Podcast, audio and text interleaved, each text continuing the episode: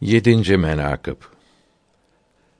Yine Ravdatül Ulema sahibi rahimehullahü teala diyor ki Edip Zahid el Yusuf Yakup bin Yusuf'ten rahimehullah işittim.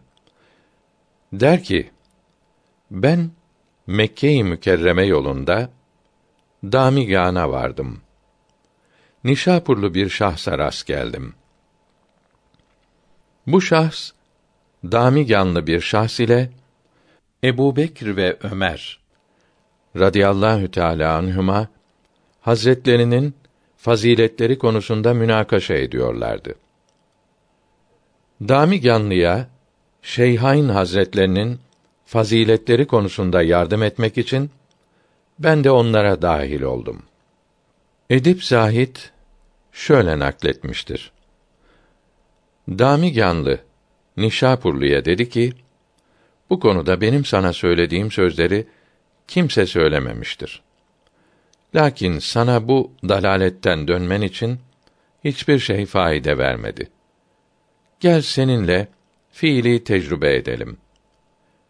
Nişapuri dedi ki, nasıl? Damigani dedi ki, Damigan'da bir hamam vardır. Emir hamamı denmekle meşhurdur. Damigan hamamlarında o hamam külhanından büyük ateşli bir külhan, ocak yoktur. Varalım külhancıya, külhan kapısını açtıralım. Sen ve ben külhana girelim ve onun içinde zuhur, öğle vaktine kadar eğlenelim. Eğer sen hak üzerine isen necat bulursun, kurtulursun. Ben helak olurum. Eğer ben hak üzereysem ben necat bulurum, kurtulurum, sen helak olursun. Kalktık, o hamama vardık. Külhancı bizim için külhan kapısını açmaktan imtina etti. Çekindi.